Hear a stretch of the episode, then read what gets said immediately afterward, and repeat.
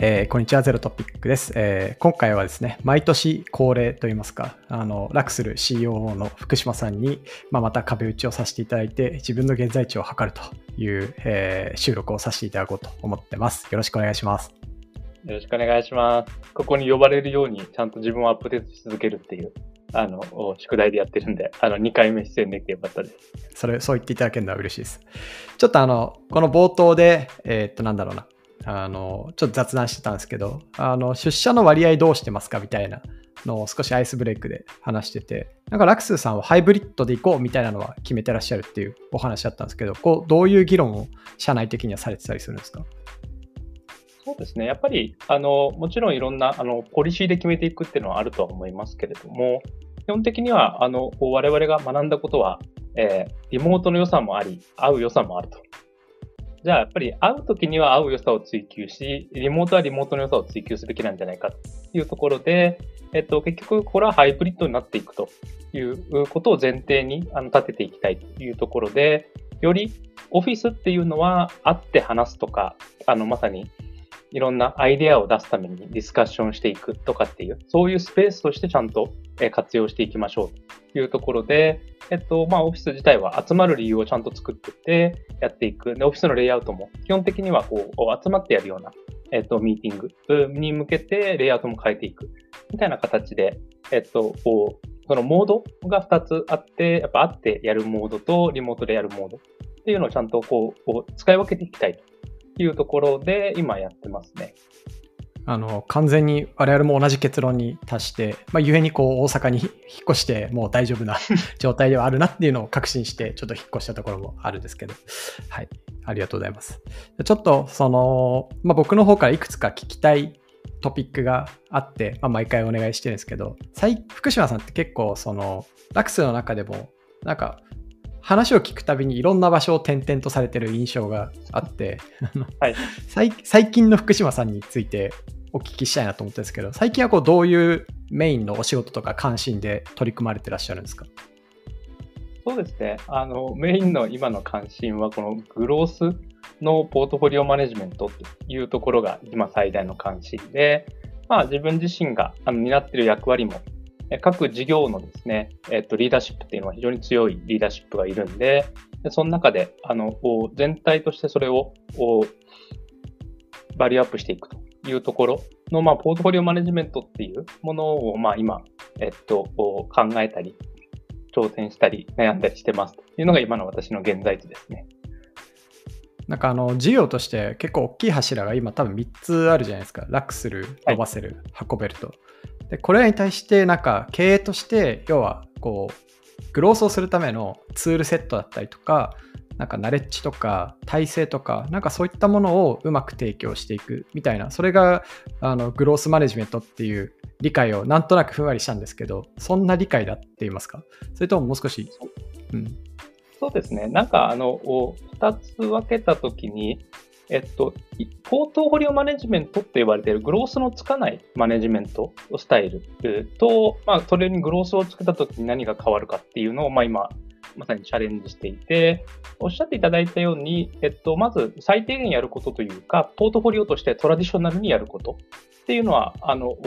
まさに横軸で共通のもの、特にコーポレート機能とかですね、例えば採用のオペレーションとか、そういうものって横軸でみんなであの集まってやった方が効率的だし磨けるんで、そういう機能をどんどん磨いていくっていう、横軸のコーポレート機能の、まあ、えーシェアード化および、まあ、えー横軸でのこうスケーリングとかですね、そういうことをやっていくというのがまず1個。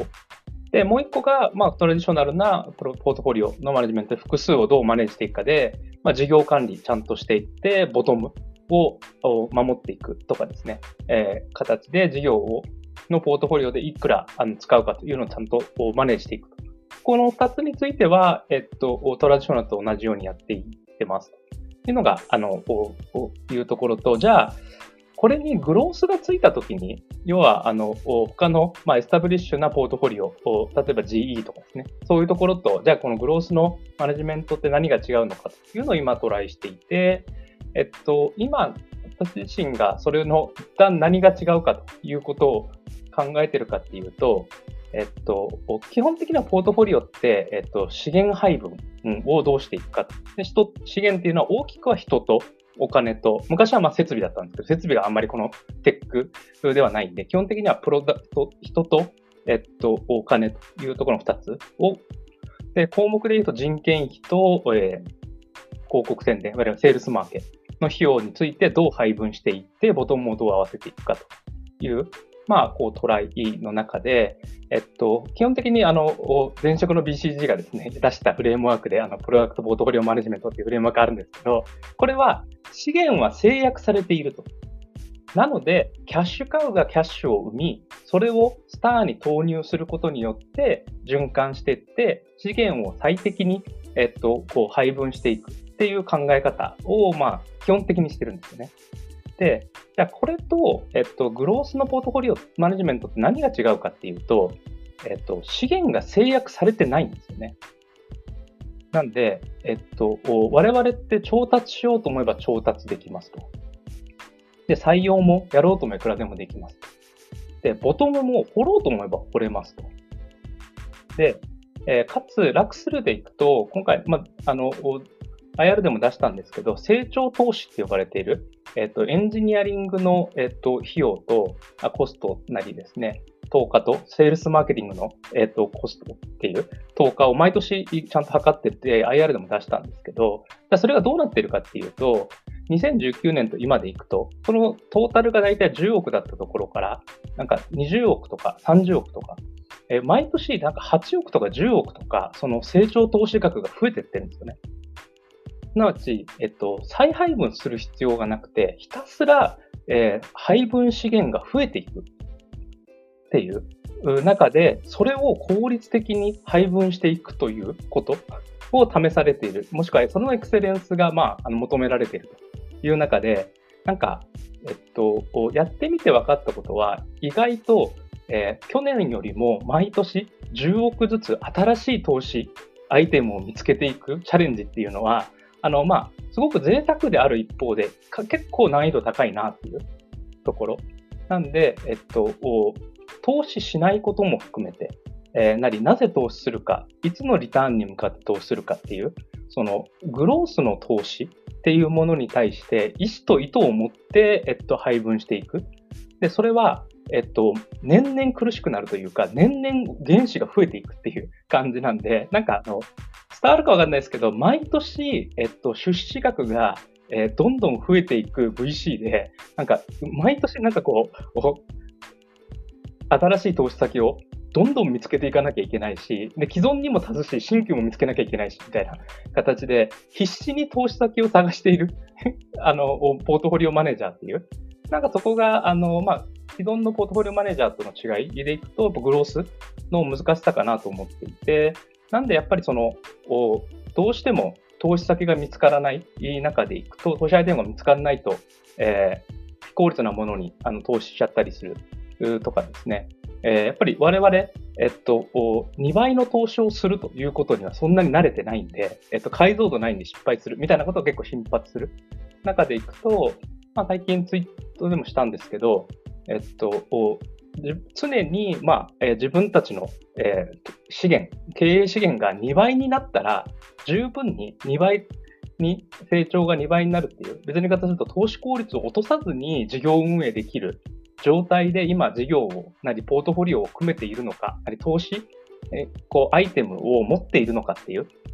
我々の事業は2倍インベスタブルな状態にこう保ててるのかっていう、ひたすらそれを考え続けるみたいな あのことを今はあのやろうとしてますっていう。あの、ね、これ自体はあのビズブの時とかですねは比較的やって終わってそれを言語化するタイミングでお話しさせていただいた部分があるんですけど、正直言ってこれは、えっと、今そういうふうに思っていて、えっと、トライしていますというところなんで、えっと、全然うまくいかないかもしれない。けれども、まあ、そういう、えっと、チャレンジを今やっているというのが現在地になってます。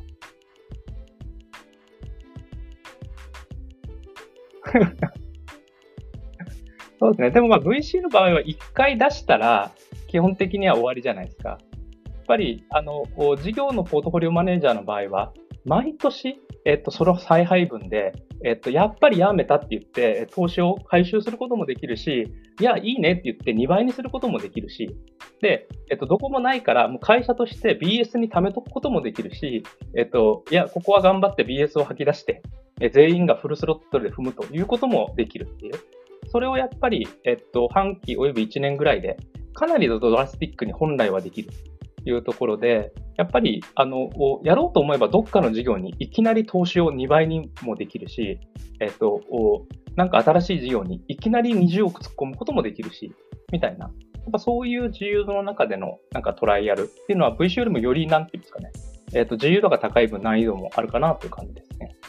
そうっすよね。しかも、まあ、そうですよね。いや、なんか思ったのは、なんか今の問いを自分に投げかけたときに、例えば、えっと、我々前回のラウンドで15億調達したけど、じゃあ来年30億入ってきますよっていう問いが出たときに、いや、果たして何年で何に使うのがベストだろうって、これ答えないじゃないですか。そうですね。しかもすごく最近思うのって、その長期に向けた投資って間違わないんですけど、ちょびちょびしか使えないなってずっと思ってるんですよね。あのっていうのは、本当長期で例えば良い組織を作ろうとか、なんかその事業の目標に向かってアラインして、なんか正しい歩みを進めようと思うと、ある種こう短期的な投資をすることで、こう歪んでしまうものがある。なんかユーザーを先狩りしてしまったりとか、うん、なんか信頼の先食いって結局なんかいろんなものをディスカウントして持ってくるので、リあのリターンが悪かったりとか、ROI が悪かったりとか、なんかそういうものをこうふわっと考えているので、長期になろうとなれば思うほど使い切れない。じゃあ短期で使おうと思うと、じゃあ本当にそれって、なんていうんですかね、こう、プルーブできるかとか、あの、合理、これを合理的だって説明できるかっていうのは結構不安だし、自分はそういうの苦手だなと思ってるんで、この問いめちゃくちゃ難しいぞって思ったのと、もう一個思ったのが、あの、例えば、ハコベル、ノバセル、ラクスって事業フェーズ全然違うじゃないですか。で、この、例えばその事業に使おう。で、既存事業に使おうって思った時に、そのそれぞれでどういう使い方をしようかってことを考える上でも、それぞれのそのビューというか解像度ないと、結構こう、目標、計画も立てづらいんじゃないかなっていうのをすごい思って、あの、まさに自分たちが今そういう状態にあるんですよ。あの、エンプラのパートナーが7社ぐらいローンチしてて、後ろに何十社か控えててみたいな。これ、このマネージとか、これを全部成長させていくときに、一様にこのぐらい年、年何十パーずつ全てのパートナー成長させたいけど、その時の投資の踏み方って全然違うぞとかを課題意識で感じてて、ここの解像度の取り方とかどうされてるのかなっていうのもちょっと気になりました。いや、そうですね。なんでまさに難しさはそういうところで、なんか単一事業でもやっぱりあると思ってて、例えば大きな調達をした時とか、えっと、あとは、あの、追い風ですごい事業が2倍にいきなり伸びましたみたいな時って、えっと、急激に投資原資が増えて2倍とかになるんですよね。で、過去、まあ、そういう時にやった経営で、まあ、ラクスルもそうなんですけど、調達した時とか一気に伸びた時っていう、この投資原資が増えた時の経営を振り返ると、ほぼほぼ投資を間違うんですよね。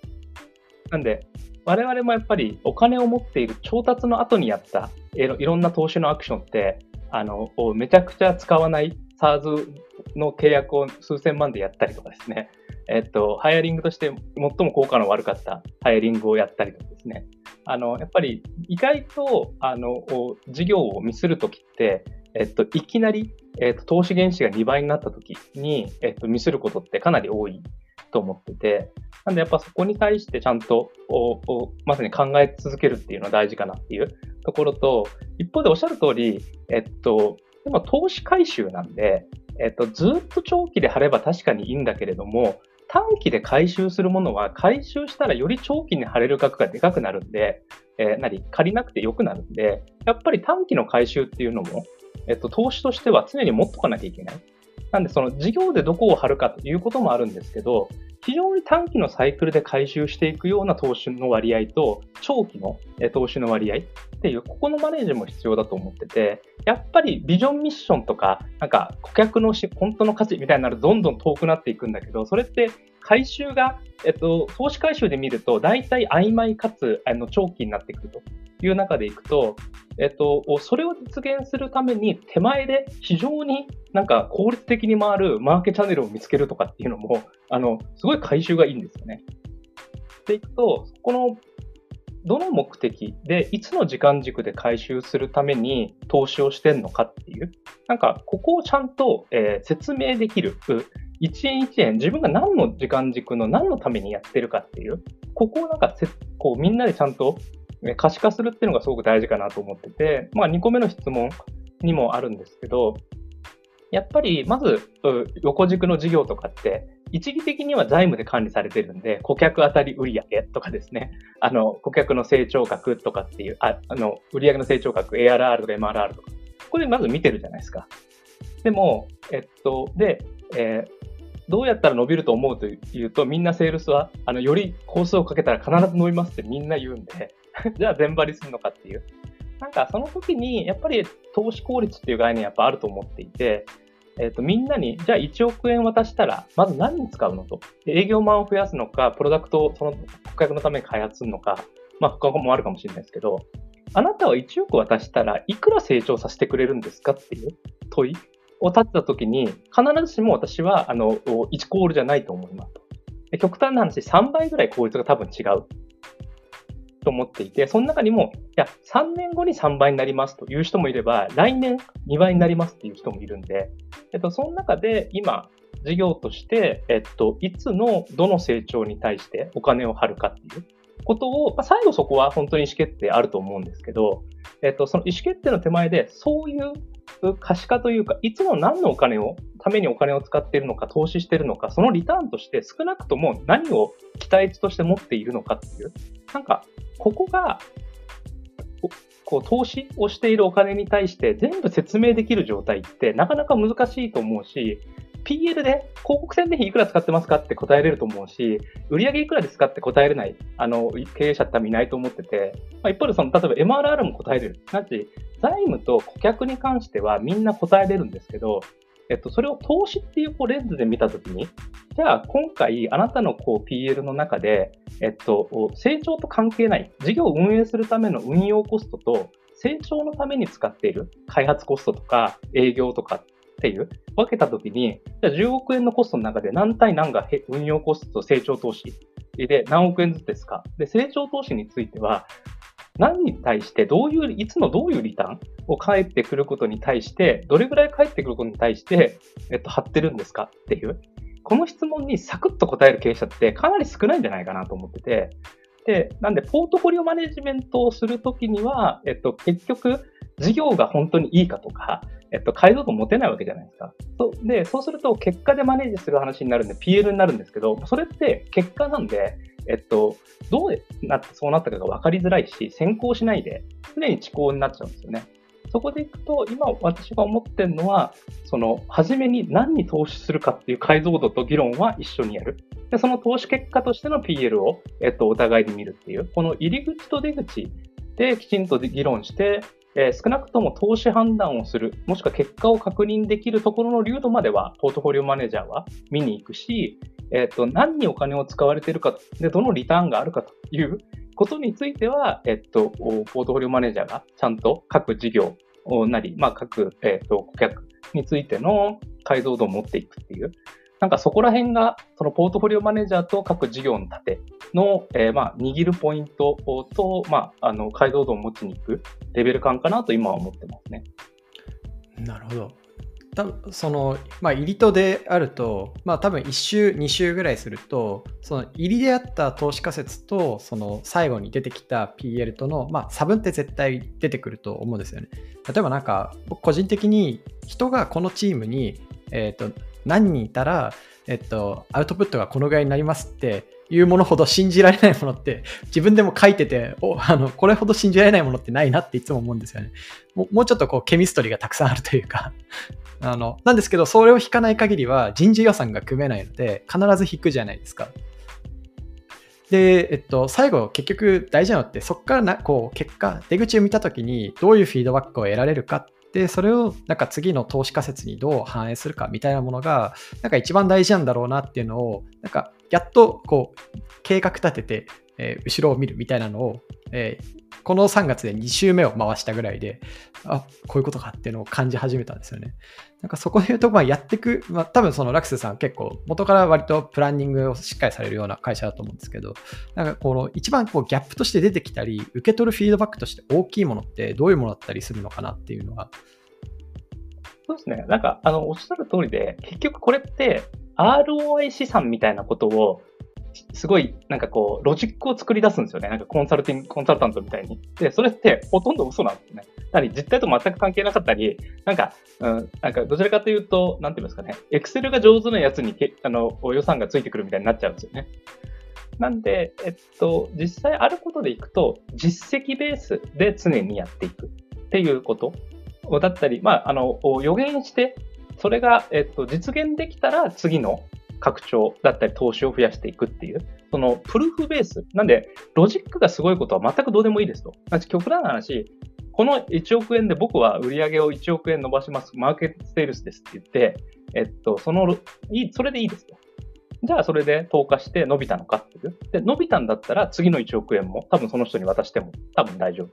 だし、伸びなかったら次の1億円は渡さないし、非常に全く全然ダメだったら、え今渡してあった1億円も回収するっていう。あの、そういう類のことだと思いますね。その場をまあどう引くかとか、議論はあると思いますけど、比較的、えっと、プランをするんじゃなくて、意図を証明し、それ通りじゃなかった時には、投資が、えっと、増減していくという感覚を持つっていう。そうすると、みんな、えっと、いい投資をしようと思うっていう。で、これあの、なんていうんですかね、結局何を、えが大事かっていうと、事業をする人がトレードオフを持って、えっと、本当にこれは大事な投資かっていうのを死ぬほど考えるっていう、もうこれだけに意味があって、創意工夫の、あの、なんていうんですかね、えっと、仕組みなんですよね。で、何かっていうと、あの、何か私自身がこれまで失敗したかっていうと、やっぱり私事業がやっぱ好きなんで、え制約とか嫌じゃないですか。なんで、好きなだけ採用できて、好きなだけマーケットセールスをできたら、一番事業が伸びると思うんですよね。なんで、えっと、そういう投資の効率とかを考えずに、考えずにというか、正確に言うとその制約にせずに、もうなるべく多くのリソースをみんなに渡すっていうことを自分のまあポートフォリオマネージャーとしてのまあ役割と思ってきて、で、実際やってみて、えっと、フィードバックとして自分自身が一番反省したことでいくと、それはみんながなぜ投資するのかとか、これ本当に効果があるのかとか、他と比べてこれにやるべきかっていう、そういうトレードオフとか、投資に対する思考を回さないこと、思考停止にしてしまったっていうのが多分一番悪かったことで、なんで、本当はみんなが効率的なことをいっぱい考えて、より投資を増やすっていう、この両方で一番投資対効果が高まるんですけど、やっぱり人ってあまたのリソースがあるときに知恵は絞らないっていう中でいくと、えっと、グロースのポートフォリオって、さっき言ったみたいに投資原資が増えていくし、投資余力ってどんどん増えていくんですよ。信用余力も含めてお金も借りれてくるし、調達もできるんで。そこでいくと、えっと、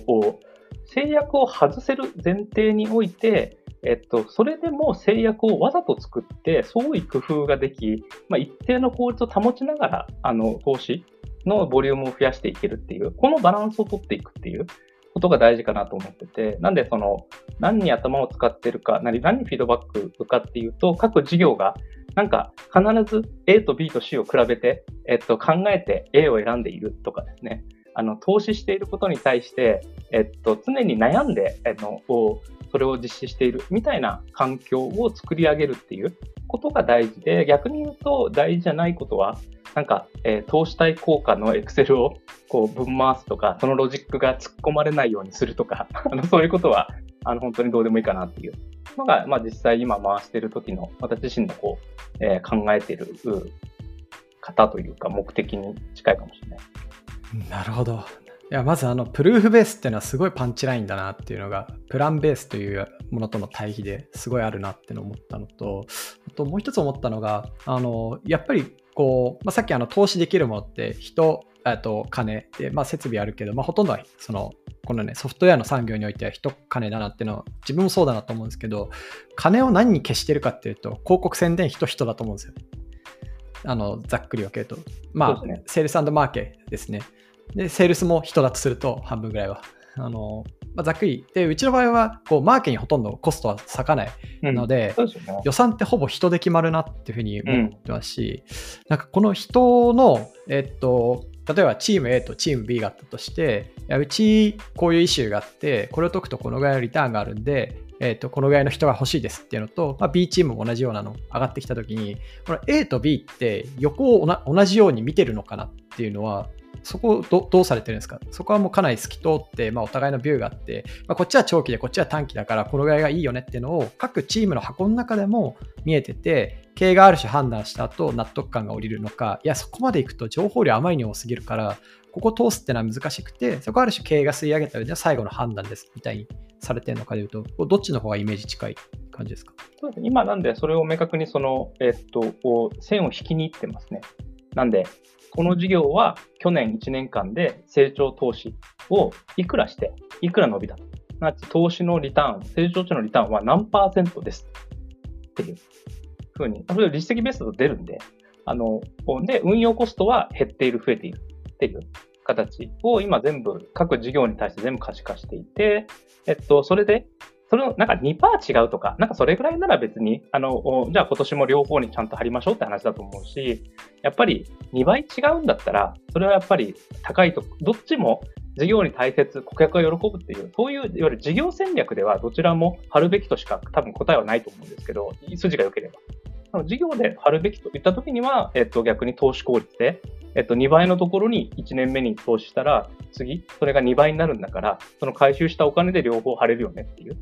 いうことを前提に、基本的には効率的なものに貼っていく。っていう。これがでも、あの、えっと、これが最終的な意思決定かっていうと、あくまでもポートフォリオマネジメントという立場でいくと、それが答えだとスタンスを取ると。で、最後、競争環境とか、えっと、まあ、事業のいろんな、あの、総合的な判断で必ずそうなるかっていうのは経営なんで、まあ、複雑をマネする経営に最後持っていくとは思うんですけど、えっと、なんか曖昧なものを持ってって、えっと、複雑な意思決定をするんじゃなくて、その手前自体はかなり、えっと、仕組みというか分かりやすく、1億円をこの事業に投下したときにいくら返ってきますか、えー、5000円、5000万円です。1億5000万円です。この事業2つありますけどどうしますかっていう問いに、あの、ちゃんと消化しとくっていうのは、あの、やっておくべきかなと今は思ってます、ね。やばい。進みすぎててやばい。なんかもう今の話聞いただけで、なんか自分のところで適用できそうな部分がもうあるなみたいなのがすごいイメージついて、なんか CFO にすぐメッセージしようと思いました。そうですね。なんであの、自分たちのコスト、で事業特に事業のコストの場合、えっと、じゃあ、投下してるのが全部成長に使われてるかっていうと、そうじゃないんですよね。例えば、いや、その1億円増えたからって言って、成長、まあ、セールスを増やせるわけじゃないんで、伸びませんって言われると思うんで、で、えっと、なんで2つ、その運営に使っているコストと成長に使っているコスト。で、えっと、運営に使っているコストは、売上が2倍になった時に2倍になってないこと。常に改善が行われていることを確認して、そうすると投資原資が同じお金をその事業に投下してても、成長投資に使える割合が常に増えていくっていう構造になってくるんで、その増えた成長投資がちゃんと成長につながっているかっていう、この2つを見に行くっていうのが、なんで、ラクスルでの今のこう guiding principle っていう、まあ、ポートフォリオとして求めることっていうのは、常にスケールとともに、この運用コストが下がっていっていること。と、えっと、成長の投資に対して投資効率を落とさないことっていう、二つの、まあ、あの、基本的な principle が走っていくっていう。形で、あの、運用していこうと思ってますって感じ。これは、その、チームでやっぱりそこのガバナンスを効かしていくような体制を持つっていうことですよね。その福島さんが一人でそれ全部見るっていうわけにはなくいかないのかなと思うので。そうですね。なんでまさに、あの、そこでいくと、やっぱ横軸のポートフォリオの横軸機能で何を持つべきかっていうのが、まあ、別の同じ問いでもあって、まあ、そこでいくと、まあ、やっぱり財務管理なり事業管理というものと合わせて、この投資に対してちゃんとガバナンスしていく。人たちなり、この数字をそういうビューで見るっていうのはすごく大事だと思いますね。なんでまさに CFO とか、あの、ラクセルも初めてあの FP&A っていうあの人たちを役職としてあの今活躍してもらってるんですけど、やっぱりなんかポートフォリオじゃない時ってそういう人たちって間接部門みたいなの思うんで、あんまり事業としてあの持たない方がいいよねっていう。経営企画も FP&A も全部持たずに縦で全部あのオール成長投資になるようにっていう人のハイリングしてたんですけど、やっぱりこの経営資源が増えていく前提においては、これを効率的に使えるか使えないかで、こう全くアウトプットが変わってくるっていう、こっちのインパクトが大きくなってきたんで、まあ、そういう中でいくと、今横軸でそういう投資管理及び事業管理をプロフェッショナルとしてやっていただく人たちが入ってきてもらってるって感じですね。なるほど。あのすみません、もうこの1個目のアジェンダが美味しすぎて、あのこれちょっと最後の質問にしたいと思うんですけど、あのちょうど今の話の中のキーワードで、体力が余剰にあるときほど、なんか間違った投資をしてしまったっていう話をされてたじゃないですか。多分、はい、あの特に未上場のラウンドでも、シリーズ B、C とかすごい大きいラウンドやられてたり、まあ、調達あの上場されてからもえーと、で結構大きくされてたり、えー、すると思うんですけど、なんかこういうタイミングで、えーと、調達して何をアクションアイテムとして行って、結果どうで、投資としてどうだったのかっていう振り返りを、どういうタイミングでその節を持ってやられてたりするんですか？えっと、そういう意味でいくと、まあ、あの、こけてますって話で、えっと、やっぱり、あの、過去あ、まさに今みたいな投資効率が、えっと、良かった時悪かった時を今回、まあ、過去、あの、8年ぐらい全部、あの、こうヒストリーにしてみて、さっきおっしゃったみたいに、あんまり短期では難しいんですよね、その読みっていうのが。なんで、実績ベースで見ていく必要があるんで、えっと、過去、まあ、8年間ぐらいの我々の投資効率をずっとこう、並べてみて、まあ、コロナ禍で悪かったよねとか、えっと、みたいな、こう、ところでこう、投資効率を見ていくと、もう明らかに調達、大型調達後、なり IPO 後とかですね、なんかその追い風があってお金があるときに投資効率が落ちていて、一方でコロナ禍とか、えっと、IPO 前で結構ボトムをきちんとやりきったとき、みたいな、そういうタイミングは投資効率がめちゃくちゃいいんですよ。ねでも、えっと、本来は、えっと、それって関係ないはずで、投資って別に自分たちの意思でやっているわけだし、えっと、投資、大型調達するときって資金ニーズがあるから調達してるんで、本来は一番投資効率がいいはずじゃないですか。だけど、多分ほとんどの会社で、自分たちの、えっと、成長して投資資源が倍増した時なり大きくなった時に投資効率を上げるっていうことをできてる経営ってあんまりないんじゃないかなと思ってて、それはそのえっと、まあ、スケーラビリティっていうときに、まあ、事業のスケーラビリティとかってよくみんな、あの、とか、プロダクトのスケーラビリティ考えると思うんですけど、投資のスケーラビリティって基本的には負のけ、あの、負の負の経済が、あの、基本で、やっぱりマーケティングを2倍投下したときに効率 CPU を維持するってめちゃくちゃ難しいっていう。大原則があるんですけど、なぜか、なんかそれを無視しちゃうっていうか、なんとなく2倍投下すると2倍伸びるような幻想とか神話を、まあ、持っていることが多くて、まあ、調達するとき大体強気なんで、なんかそういうあの強気なことが多いんですけど、まあ、基本的には、極端な話、大体、えっと、投資を2倍にすると効率を半分になるっていう。ものだと思ってやりきらなきゃいけないっていう、なんかそこら辺の、えっと、過去を見ると、えっと、明確に、えお金があるときに効率を落とすっていう。なんで、成長が、本当はお金があるって投資を増やしたときにガーンと伸びなきゃいけないのに、なんかこう、すごく綺麗に伸びてるのは、なんかえっと、投資を増やした時には投資効率が落ちて、投資を減らした時には投資効率が上がっていって、結果としてはこうなだらかに成長を切りきと、まあ、30%以上できているっていう、まあ、それ自体はあの良かったことだと思うんですけど、でも本当は投資効率を上げた時にもっと角度がガンと上がって、その後、うん、なまあ30%になってまたガンと上がるっていう。その投資量とともに上がっていく。なぜなら、投資量を増やしてるっていうのは、投資効率なり投資アイテムが増えてるから、投資を増やしてるわけで、っていう、なんかその投資の原則で、その例えば、えーと、株式の投資だったら絶対儲かっていくものに寄せていくんで、投資効率はあのいっぱいフルインベストしてるときは一番リターンがいいはずじゃないですか。うん、っていう、なんかそういうあの投資の原則を事業にちゃんと持ち込んでいくみたいなところは、うん、なかなかあの自分自身もちゃんと考えないと、その逆に言うと本能的には間違うというか、あの、うん、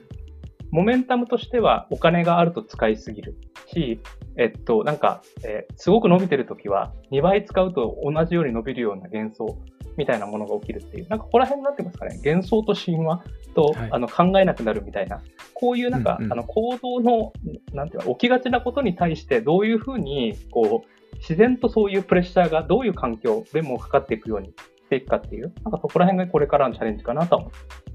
確かにですね。なんか構造の問題で言うと、その投資を受けるときは使い先があるからっていうのも一理あるんですけど、もう片方、やっぱりその出し手がいるからとか、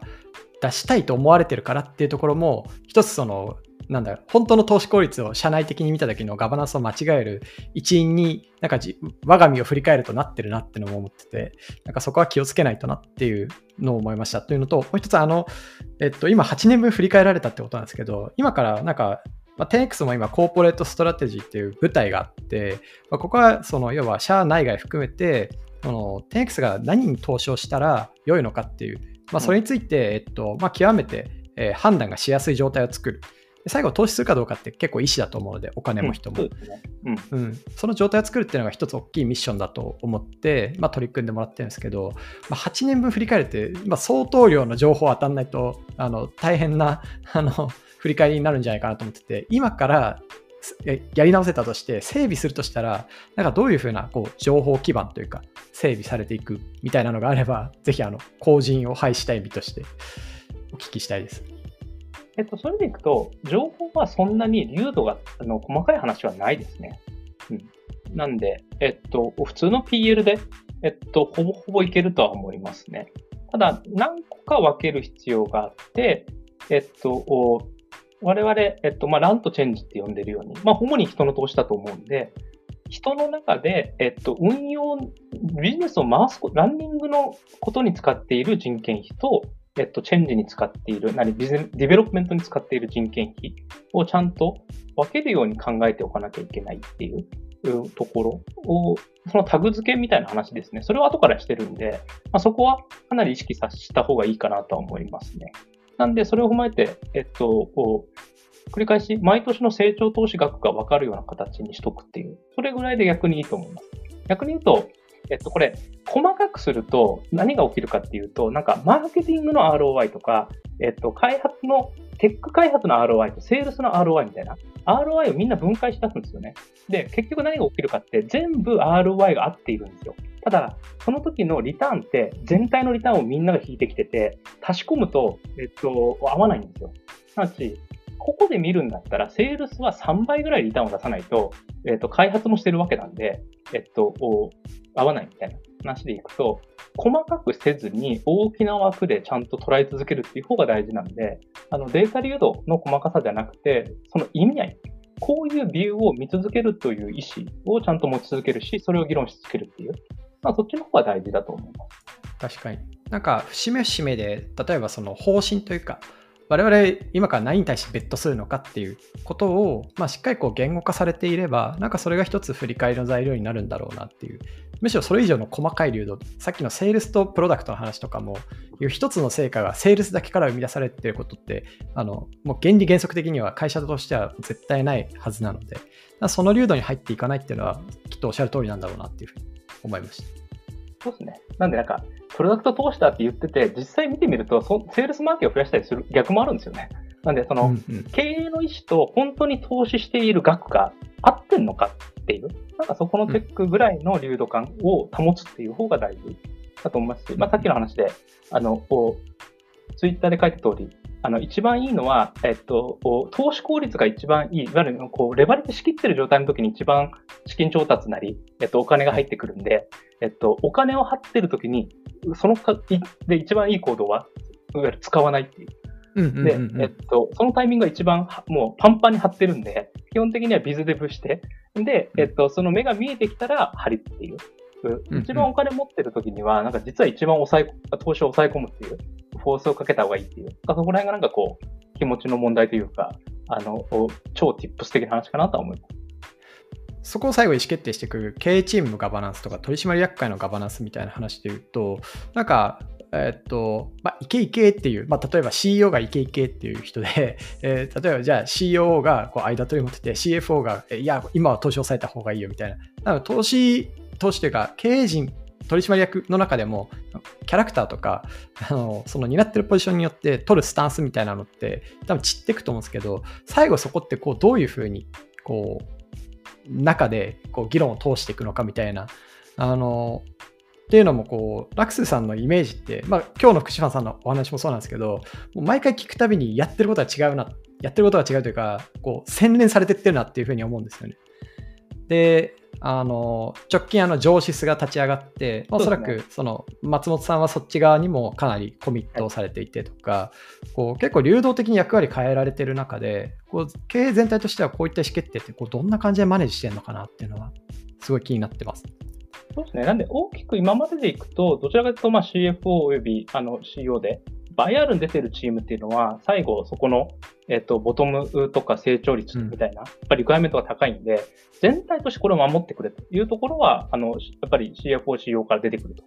で、うん。私はそこに対して、それを満たす中で最大限成長投資なり、こう、グロースをしていくっていう、なんかアクセル側であのやってましたという中で、えっと、お私自身がなんでここで今変わってるかでいくと、その制約がある中で行った時にも、なり、その制約の中でいっぱい投資できる時にも、えっと、考え、投資を考える枠組みがないと、えっと、うんうん。本当に伸びないなと思ったっていううところで、私自身はこれガバナンスのためにやってんじゃなくて、最も伸ばすためにどうすればいいか、なり、ファイナンス制約がある中での投資で、でもその制約ってどんどん成長していくたびに経営資源としては増えていくんで、うん増えていく中で、それを一番うまく使う、なり効率的に使うためにどうするかっていう、なんか、あの使う立場で考えたときに、制約を持った方が事業は伸びるっていう、なるほどあの今私は思っていて、それをトライしてるっていう感じですね。立場でいくと。まあ、本当にだから 10X 目指す上で、あのどうそのどうやってこうかって考えた先に、結局やっぱ制約があった方がいい投資ができるから、より良い高いその X が出るっていうあ、おっしゃるとこりだと思います。とですよね。なのでどちらかというと、なんか常にそのガバナンスとか、統治っていう概、なんかこう、制約という概念で、えっと、こう対立で考えていく、せあのもちろん契約あもあるんですけど、IR どう見出すと含めて。そう私の今回のグロースのマネジメントの考え方は、あのそうじゃなくて、最も伸ばすためには、投資を、なんていうか、磨かなきゃいけない。で、うん磨く仕組みというのは、実は投資を増やすことじゃなくて、えっと、絞ることをなり、えっと、考え抜くことの方が、えっと、知恵と量、その投下量って分けたときに、実は知恵の方が投資はなんか効率が高いなっていうか、レバーだなと思ったっていう感覚が近いかもしれない。いやー、いや、なんかありがとうございます。ありがとうございます。非常に。ちょっともうこの1個目だけで全てを使い切りそうな勢いなんですけど、もう福島さんといえばやっぱりビズデブなので、ビズデブの話を最後しなきゃいけないと思うんで、2個だけちょっとやらせていただきたいなと思ってて、あのーあれいつかな？一緒にイベントとかも、あの、直近、ね。アクセさんと、はい。あの直近っていうか、去年の9月ぐらいかな、やらせていただいてプロダクトマネージャーのビズデブの講座そうです。ね。はい。まあ、その時もこう会話したんですけど、やっぱこうビズデブの市場、こうさうん採用におけるビズデブってポジションの市場って、まあ、ちょっとずつこう変わってきてて、うん。でも他方でちょっとこう一服した感があるかなっていうふうに思ってるんですよね。最近そこの辺どう見られてるかなっていう、あの切り開いてきた あの第一人者としてコメントがいただきたいです。まあ、と一服してると思います。で、えはい。で、なんか、あの、それは何かって、基本的に business development なんで、えっと、一番採用、採用と、なんかまあ、実態というか、で分けていたときに、採用のポジションとして一番、まあ、あの、脚光を浴びるのは、まあ、基本的には事業を開発していく、および多角化の時なんで、えっと、マーケットがノリノリの時にみんなやりたがるというところでいくと、まあ、マーケットが一定落ち着いてきてるっていう話と、大型調達も減ってきてる中でいくと、やっぱ多角化していくとか、ビジネスを、えっと、ガンガン広げていくぞっていう、この投資自体が今あんまり、えっと、積極的でない中で、ビズデブのポジション自体が増えていくっていうことはあんまり今ないのかなっていうところと、多分本来的には、えっと、事業の数でで制約されるもんなんで、そんなにマーケットになんか1000人、1万人いるような職種じゃなくて、まあ、あの、基本的にはマイノリティ職種なんで、ブランディングしましたって話。なんで、まず、あの、非常にこう、えー限られた、あの、事業価値を背負う職種であるって話と、その職種自体が基本的にはマクロによって、えっと、影響されるという中で、えっと、マクロが比較的落ち着いている段階では採用が少ないのかなっていう思っていて、まあ一方で、本当にビズデブが活躍する環境っていうのは、えっと、どちらかというと今みたいに、比較的投資効率を高めて事業を仕込んどいて、次の、えっと、追い風が来た時に投資を踏める状態っていう、その投資アイテムをなり、作っていくっていうのがビズデブの本来の役割なんで、実はその活躍という意味においては、今が一番ビズデブが活躍できる、あの、シチュエーションだったり、一番求められる、あの、形かなと思ってて、まあ、なんで求められるときに採用しないんだっていうのは、なかなかの矛盾はあるんですけど、でも基本的に今が一番、えっと、ビズデブが本当に仕込み切って、次の成長及び、まあ、マーケットが伸びていくタイミング。で、えっと、事業価値に変換していくっていうところなんで、まあなんかラックスル自体は今も採用継続してますし、むしろ今ビズデブの皆さんが一番活躍していってるフェーズ。っていう感覚なんで、なんかその採用マーケットと本来のビズデブキャリアの人たちのバリュープルーフできる環境っていうのを分けてみたときには、あのすごく今はいい環境なんじゃないかなと思ってます。そのマクロに定義されるって本当おっしゃる通りだなと思ってて、あの、なんていうんですか、まあ基本こうビズデブポジションを今開けてるのって、まあ外資 IT とか、あとはまあスタートアップがやっぱり多いのかなっていう印象があって、結局スタートアップって、まあ社名イコール事業みたいなとか、あの一社一事業みたいなのが基本なので、まあそこがこう急激に増えない限りとか、そこから新規事業を立ち上げるっていうオポチュニティがめっちゃ増えない限りは、あの本来的にはあのそこの JD がガンガンオープンしていくっていうのは見えづらい。他方で、こうこういう時期こそ、あのなんですかね、まあ、本当の事業を作るタイミングであるっていうのも間違いないので、あのこの話全体含めてあの VC 投資とかにすごい似てるなっていうのをすごく思いました。あそうですね。なんで、うん、あのビズデブを今なりたい人でいくと、今採用がビズデブで空いている会社は、かなりあの骨太な感じだと思いますし、多分社内でビズデブが本当にバリを出している会社だけは今もう空いてると思います、うん、確かに。ありがとうございます。で、関連してもう一つ、あの、すごい最近、ラクスーさんの中で、まあ、これツイッターベースなんですけど、めっちゃ目立ってるなと思うのが、あの、モノタロウご出身の前田さん、前田さん。ものすごい方が入ってこられたんだなっていうのを 直帰感してて、まあ、あのたまたまその弊社の山田あの CFO がえっと、うん、ちょっとコンタクト取らせていただいて、まあ、いろいろ EC についてディスカッションさせていただいたんで、確かに今、イベントも一緒に、そうですね、商社の人たちを スタートアップに連れてこようイベント連れてこようと、一皿イベントを計画させていただいてるんですけど、はい、でもやっぱこう、ああいうハイレイヤーとか、あとすごく、その、前田さんとお話しした後のドキュメントとか拝見してても、めちゃめちゃこの EC とか、あとは、まあ、古い産業かける、えー、とデジタルみたいなところに対する解像超高くて、で、かつこうビズデブみたいなものに対するビューもすごい強くて、発信力もあるみたいな。これどどどうやって来たのみたいなのを 単純に思っていて、まあ、まさにこのレイヤーの人の採用が一番ビズデブとか、あとは VPO ビズとか、そういうレイヤーではすごい難しいなって個人的に感じてるんですよね。あの、まあ、スタートアップの CEO がそのビジネス業務を渡していく相手みたいなところにも近しい形だなと思ってて、うん、こここうやり取りがあって、この結果に至ってるのかなみたいなのはちょっとお聞きしたいなと思います。そうですね。まあ、分けたときに、やっぱりまず、えっと、そういうシニアが必要かっていうところの、やっぱりが一番やっぱ組織としての必要性みたいなものが一番だと思っていて、まあ、そこでいくと2年ぐらい前にまさにポートフォリオを経営していくという中で、各ポートフォリオにやっぱりリーダーシップで経営できる人たちを置いていくという中で、もちろん社内でも、あの、高木とかを含めてですね、えっと、どんどん経営者が生まれているというカルチャーはある。一方で、じゃあそれだけに制約されるかっていうと、やっぱ外からも入ってきてもらうっていう会社でありたいという中でいくと、特に今持ってない、えっと、シニョリティだったり、ケイバビリティについては外からちゃんと、え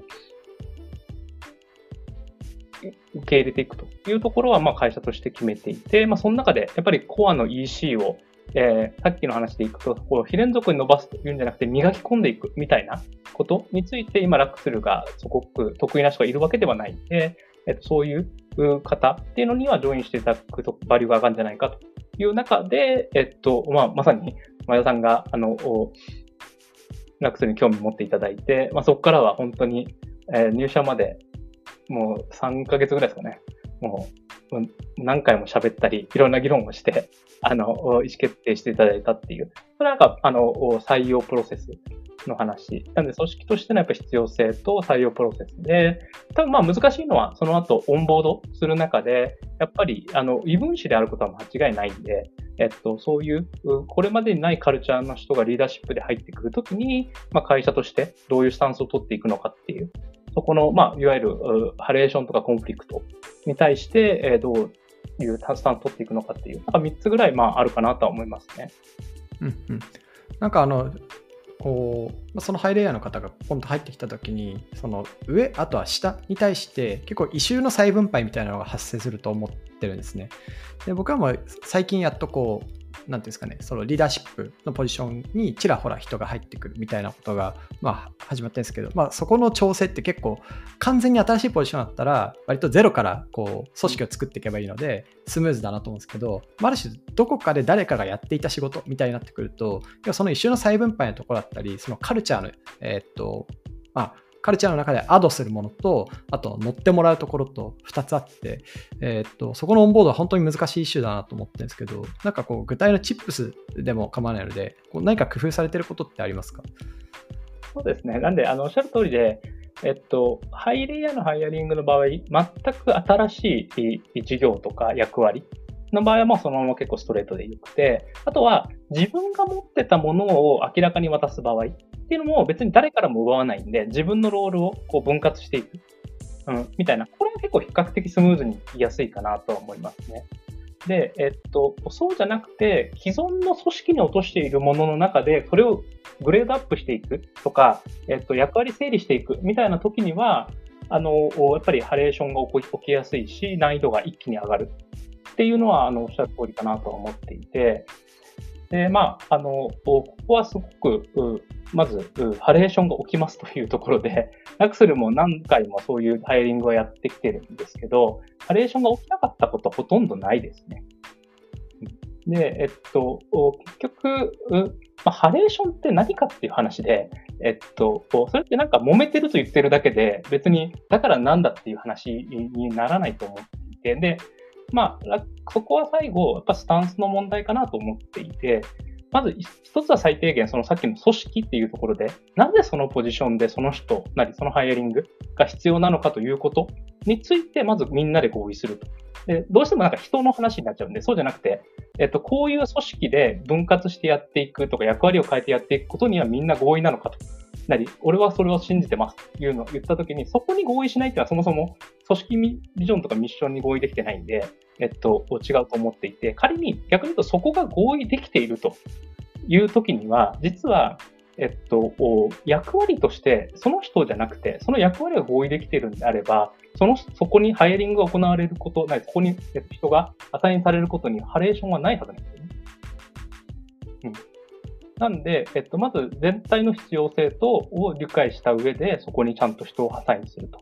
いうところ。で、えっと、その時には必ずですね、あの、ハレーションとして、いや、なんかうまくいってないですとか、あの、授業は停滞してますとか、あの、パフォーマンスが悪いですっていうことを言われることとかって結構、まあ、いろんなシチュエーションではあるという中で、えっと、その時に、まさにその、えっと、その人のパフォーマンスの話と、その役割が、この変革が必要か必要じゃないかっていうことをまず切り分けて話すというところと、えっと、そのハレーションによって意思決定を変えることがないということをスタンス取るっていう、なんか極端に言うとそうかなとは思っていて、えっと、それって、えー、何かコンフリクトとハレーションが起きたら組織をいじりませんっていうことを言っている。で、私がよく言ってることでいくと、えっと、ハレーションが起きても、えー、組織を進めるカルチャーと組織を、ハレーションが起きると、えー、動かせないカルチャー。のどっちを選ぶんだったら、私は、えっと、間違っても動かし続けるあのカルチャーを選んでいくし、えっと、そっちのスタンスを常に取っていきますと言ってあって、別になんかその人が、あの、パフォーマンスが高くないというんであれば、それ変わっていくっていうのは我々プロフェッショナル系なんで当たり前えだと思うんですけど、それはパフォーマンスが悪いから、もしくはその、えっと、組織としての役割を担えなかったからであって、えー、組織にハレーションがあったからではないはずなんですね。なんで、あの、私自身は結構、あの、こうそこについては mitigation するということは最大限努力します。説明するし、なんかこう、あの、コミュニケーションをちゃんと取るっていうことは努力するものの、それに、それはあくまでも mitigation であって、えっと、それが、えっと、組織の意思決定に何かを与えることはないですね。で、なんか、ラックスルーに、今はもうないんですけど、昔、なんで私がかなりここに対しては、こう、ハードモードでいくかというところで、えー、なんか昔そういう話を聞いて、やっぱハレーションって起きたくないし、なんならこういう揉め事ってめちゃくちゃストレス高いんですよね。なんでもう本当避けたいし、自分自身、あの、一番やりたくないことの一つなんですけど、なんで、えっと、その人たちの、まあ、言うことを聞いてですね、ハレーションに向き合って、えっと、保守的な意思決定をして、なんか、じゃあ、まあ、新しく入る人は、なんかわかんないですけど、よくある話だけど、副部長にするとか、なん社長付けにするとか、なんかこう、なんかこう、横に置いといて、みたいなことを、あの、やっぱ考えがちなんですけど、じゃあ、1年後に何が起こるかっていうと、その、ハレーションが起きたから、いや、変えない方がいいっていう人って、えっと、2つの行動を1年後にとっていて、それはまず1つは、え今後もよりいろんな人が入ってくるとハレーションが起きるように、自分にすごく俗人的な能力とか意思決定を寄せに行くんですよね。そうすると、新しい人が入るとよりハレーションが起きるんで、よりやりづらくなる。中でいくと、やっぱりそういう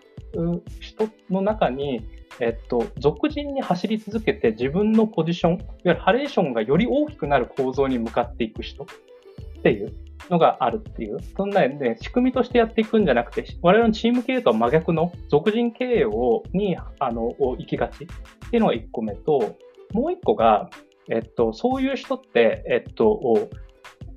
自分の代替性を担保したくないんで、こう、一番次、次世代を、えっと、やっぱ育成しないんですよね。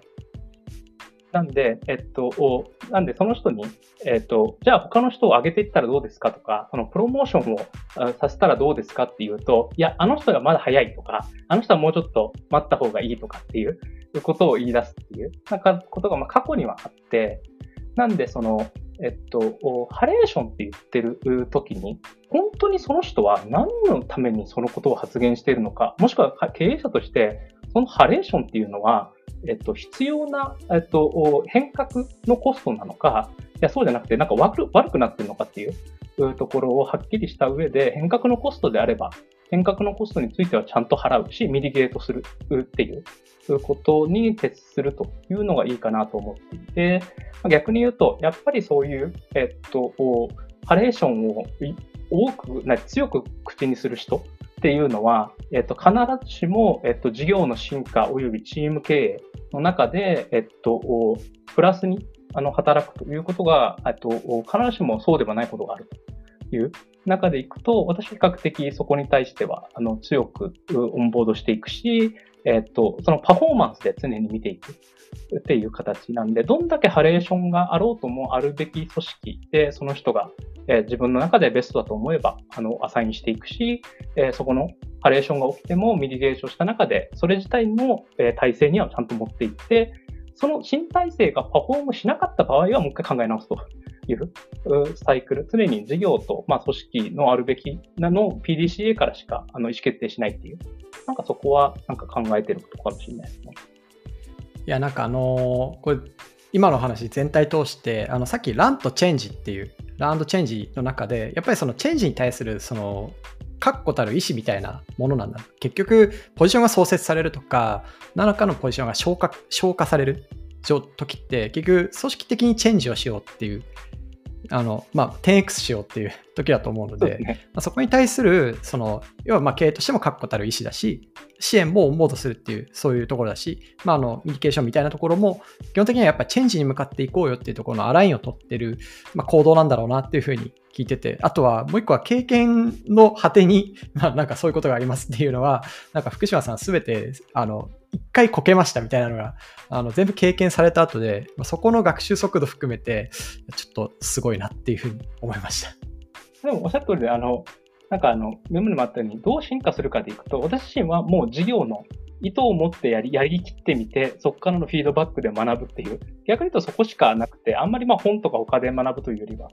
まあ、そこが大きかったかなと思いますし、おっしゃる通り、結局今のって全部、えっと、 growth の portfolio management で、まあ、アマゾンの言葉で言うと、 Day One っていうものなカルチャーをどういうふうにやっていくかで、 Day One って常に投資し続ける、成長し続ける、変わり続けるみたいな、こういうことに全部の、なんて言いますかね、えっと、意思決定を合わせていく。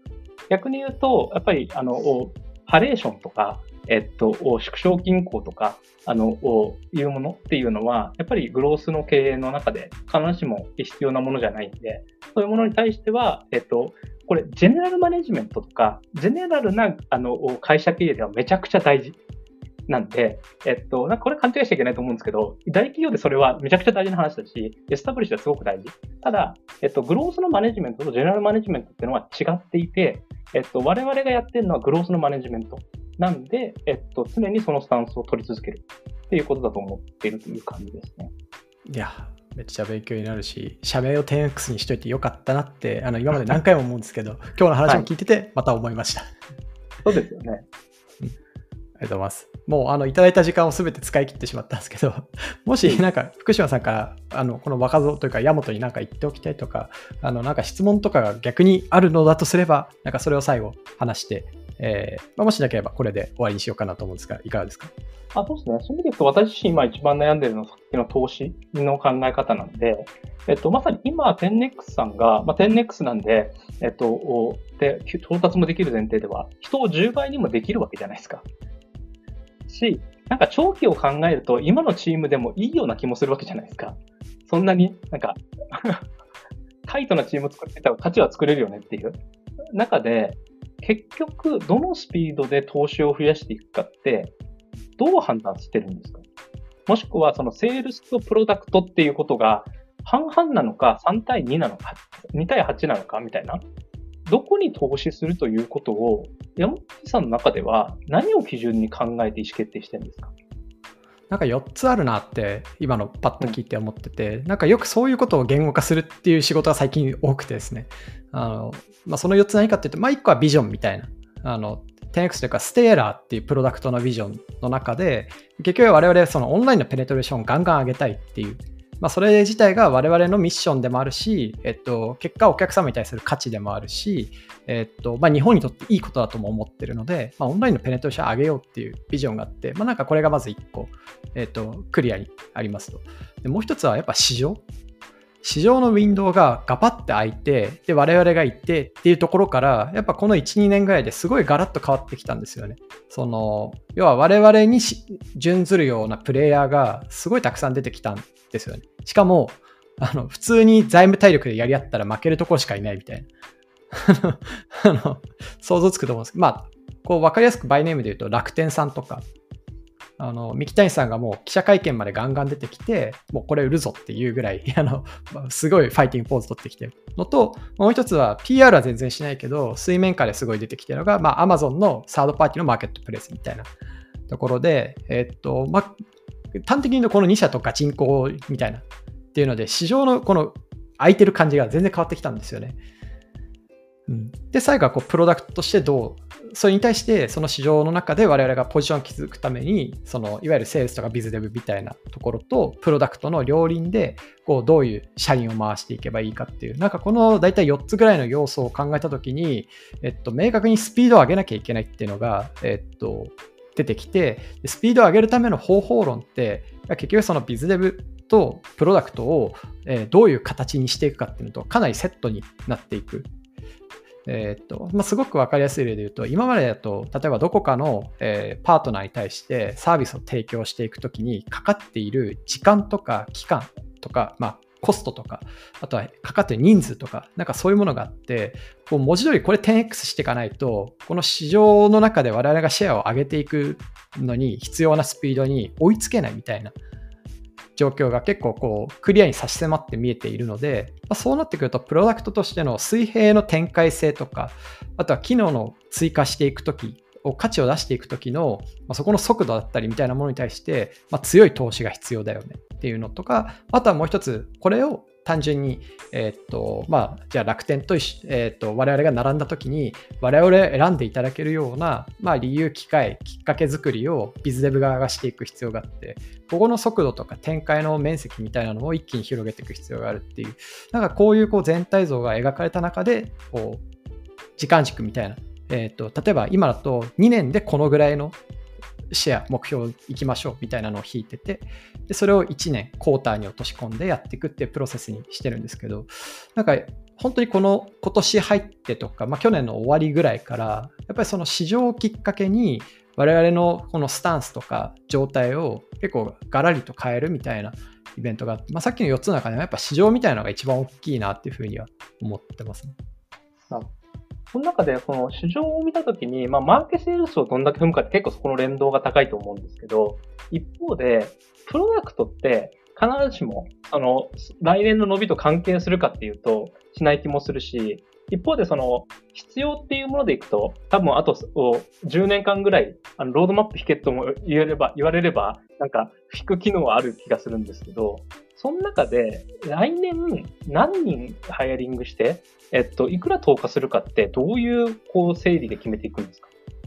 そうですね。なんか僕らのやっぱプロダクトはすごい特徴的なのって、えっと、パートナーが1社いたら、その1社に対して、えっと、彼らの名前で市場に対してプロダクトを出していくっていうことを、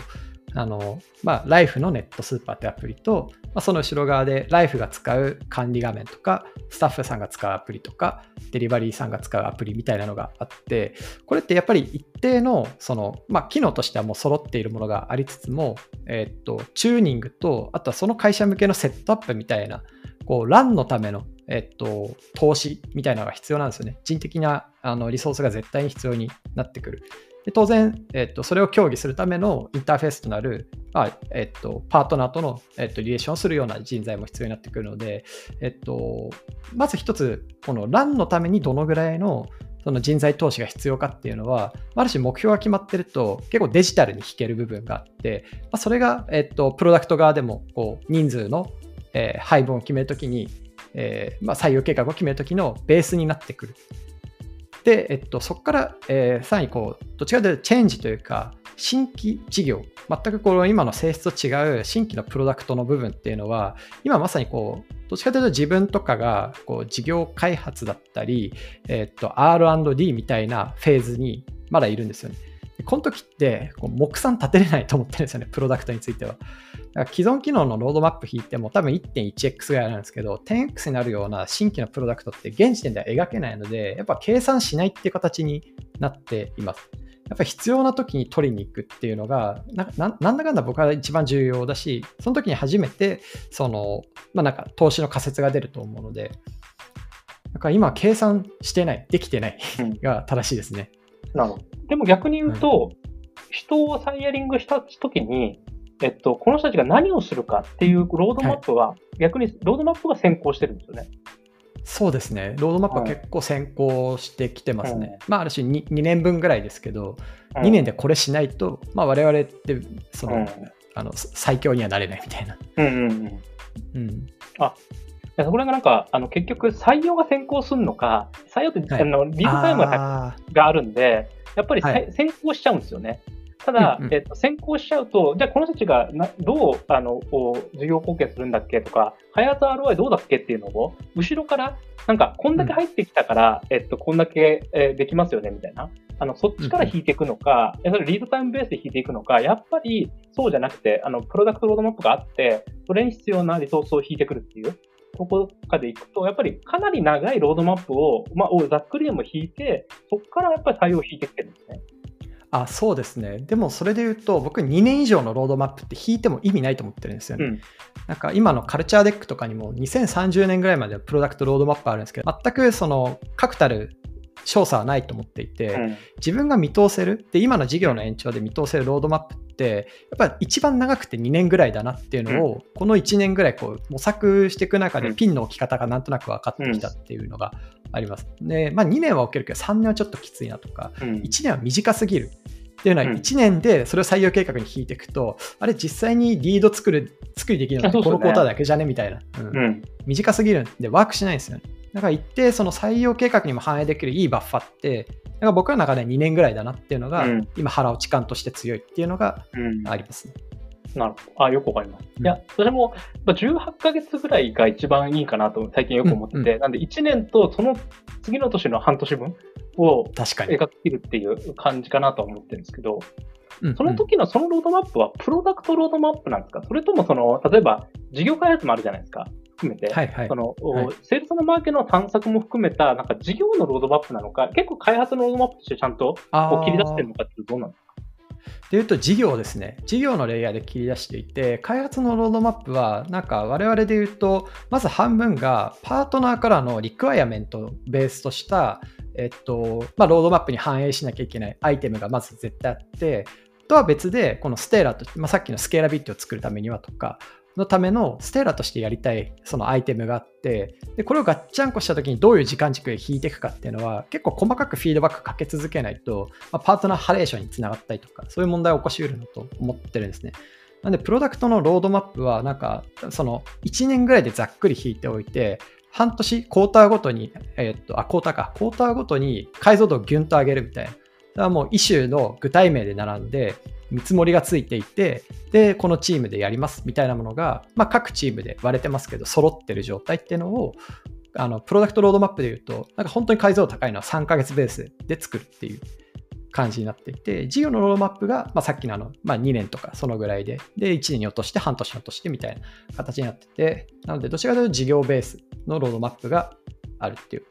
あと、その背景としては、まあ、さっきのあのパートナーからの requirement ベースのプロダクトに対するフィードバックってすごいたくさんあって、なんかそういうことを考えても、我々としてステーラーの方向性考えるときに、一個重要な、えっと、情報源が、まあ、事業開発なんですよね。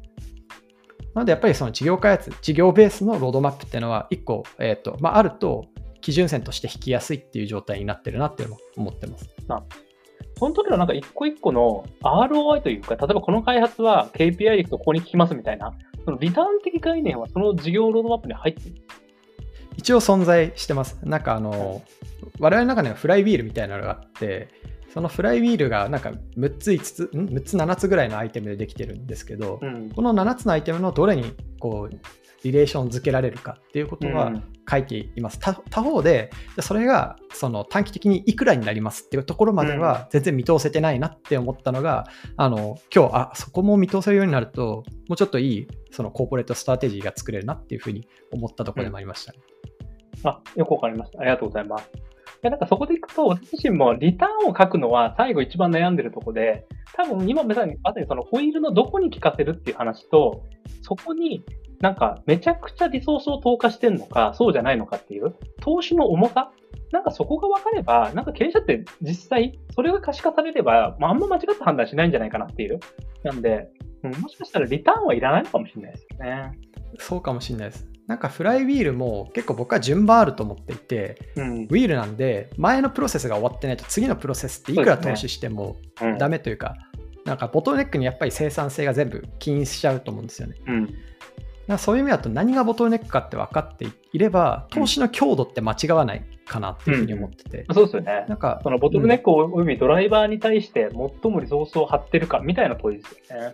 そうですね。だからそこはすごく意識づけてますね。なんか会社の中でも issue analysis とその issue、なんか開発のアイテムが紐づくようになってたりとか、なんかそこに対するこうアライメントみたいなものに対するなんか全体の感度を高めるっていう努力は結構こうこれまでもできてきてるかなっていう感じはしてます。あありがとうございます。いや、あの、我々も、まさにその、事業のイシューと、開発の、なんかその、はい張り方というか、が、えっと、なんか結構独立しちゃってる部分があったんで、どういうふうにそこを、うんこう、オーバーラップしていくのかっていう、そういうところ、悩みをすごくクリアで、あーありがとうございました。でも結構そこつないでるのがビズデブと PM がこのベン図の真ん中にいて、この2人でやってるってケースがすごい多いですね。うん。だからビズデブが、あのこれあの採用イベントでお話したけど、結構その両方がポジション交換できるぐらい、お互いの事業、事業というか、その仕事の解像度とか、うん。あとやってることの交換、置換可能性みたいなのを高めるってことは結構、うんなんか、なんかその強制的っていうよりは自然になったなっていううん。イメージがあります。いや、それはちょっと目指していってみます。あり。がとうございます。はい。ということで、まあ、すごい長丁場になったんですけど、めちゃめちゃ濃厚な学びの場に、また今日もさせていただきました。あの、ラクスの福島さんに来ていただきました。ありがとうございました。ありがとうございました。